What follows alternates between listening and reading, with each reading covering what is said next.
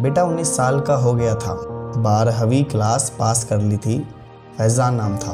अब आगे कॉलेज में पढ़ाई करना चाहता था। फिर उसके वालिद साहब ने उसे एक कॉलेज में एडमिशन दिला दिया। जिस वक्त फैज़ान ने एडमिशन लिया था, उस वक्त सब कुछ नॉर्मल था। ना लॉकडाउन, ना बीमारी, कुछ भी नहीं था। जैसे ही फैज़ान सेकेंड ईयर में आने को था, इस दुनिया में एक महामारी ने कदम रखा। जिसने पूरी दुनिया को हिलाकर रख दिया कोरोना वायरस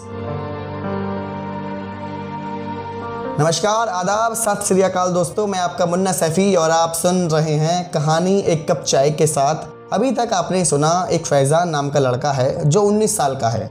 बारहवीं क्लास करने के बाद वो एक कॉलेज में एडमिशन लेता है और एक साल बाद उसकी ज़िंदगी मुश्किलातों से घिर जाती है। अब आगे सुने। सारे देशों ने लॉकडाउन कर्फ्यू लगाना शुरू कर दिया। हमारे देश में भी लगा। पूरी दुनिया घर में थी, परिंदे और जानवर ही बाहर थे। कारोबार सबके ठप हो गए थे। महामारी ही ऐसी आई थी। मिडिल क्लास और गरीब पर तो मुश्किलातों का पहाड़ ही टूट पड़ा। एक तो बीमारी का पहाड़, ऊपर से पैसों का। खाने पीने का दो तीन महीने में ही लोगों के पास से पैसे ख़त्म होने लगे। उनमें से ही एक था फैज़ान का परिवार। फैज़ान के वालिद साहब के सारे पैसे ख़त्म हो चुके थे। कारोबार सारे बंद हो गए थे। पैसा आता भी तो आता कहाँ से? कारोबार तो सारे ठप ही थे ना।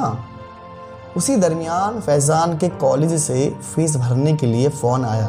बोलने लगे, फ़ीस नहीं भरोगे, हम आगे प्रमोट नहीं करेंगे, एग्ज़ाम में नहीं बैठने देंगे। ये बात सुनकर फैज़ान के वालिद साहब को टेंशन होने लगी। उनके पास जो कुछ भी पैसे थे वो सारे लॉकडाउन में ही खर्च हो गए, घर पर ही। वालिद साहब को टेंशन में देख फैज़ान भी मायूस हो गया। फैज़ान के मन में ख्यालात आने लगे कि कॉलेज ड्रॉप कर देता हूँ। मैं अपने वालिद साहब को इस तरह से टेंशन में नहीं देख सकता, परेशान नहीं देख सकता। घर के हालात काफ़ी ख़राब हो चुके थे। हालातों को देखते हुए फैज़ान ने अपना कॉलेज ड्रॉप कर दिया और एक गैराज में काम करना शुरू कर दिया। और आज तक फैज़ान उसी गैराज में काम कर रहा है।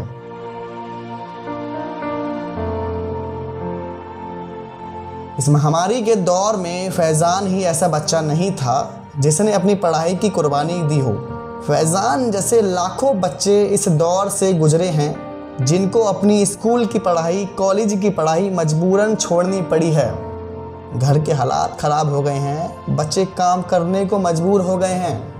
अपने परिवार का और अपना पेट पालने के लिए काम कर रहे हैं। अगर आपके घर के आसपास कोई इस तरह की परेशानी से गुज़र रहा है तो उसका हाल ज़रूर पूछ लीजिएगा और हो सके तो थोड़ी मदद भी कर दीजिएगा। और मिलेंगे अगली कहानी में एक कप चाय के साथ, जब तक के लिए आदाब।